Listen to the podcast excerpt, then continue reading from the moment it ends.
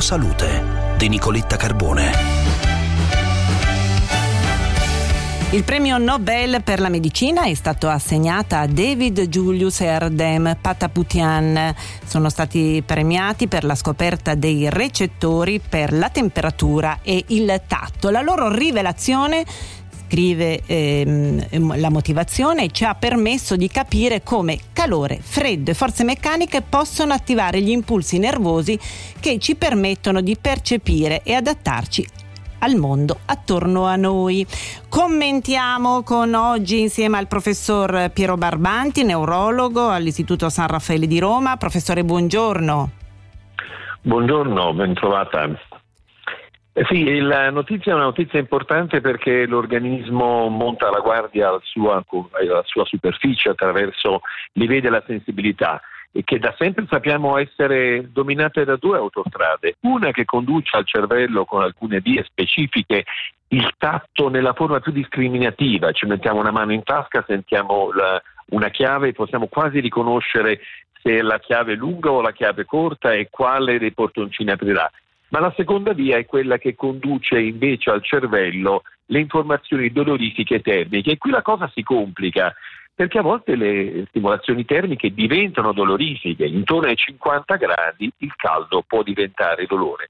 I ricercatori hanno studiato in maniera approfondita i vettori, queste fibre che conducono e le loro terminazioni cutanee, sfruttando un effetto del principio del peperoncino, che è la capsaicina, che ha sulle fibre che veicolano proprio dolore e sensibilità termica. Si tratta delle cosiddette fibre nude, fibre anieliniche di tipo C.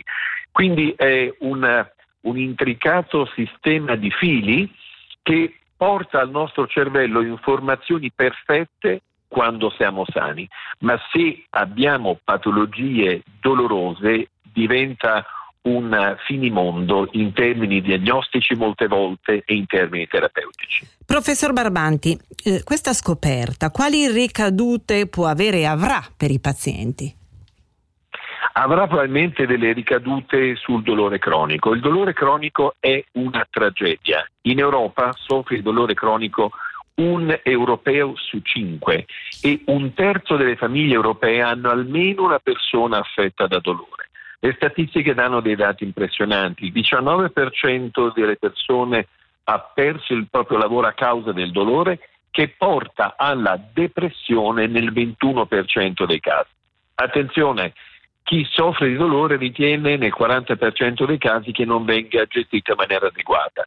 La scoperta dei due scienziati può essere la base di partenza per la sintesi di nuovi farmaci e per un cambio strategico nella terapia delle patologie dolorose, oltre ovviamente che un approfondimento ancora maggiore dell'affascinante mondo delle sensibilità. Professor Barbanti, grazie per questo commento, le auguro una buona giornata. Grazie e buona giornata a lei e agli ascoltatori. Tra poco vi aspetto, pagina Facebook di Obiettivo Salute di Radio 24, Ottobre Rosa e quindi parliamo di prevenzione, parliamo di stile di vita, parliamo dei passi avanti che la ricerca ha fatto nella diagnosi e nella cura dei tumori del seno insieme a Oreste Gentilini, il responsabile della Breast Unit dell'ospedale San Raffaele di Milano. Vi aspetto, non mancate, una buona giornata.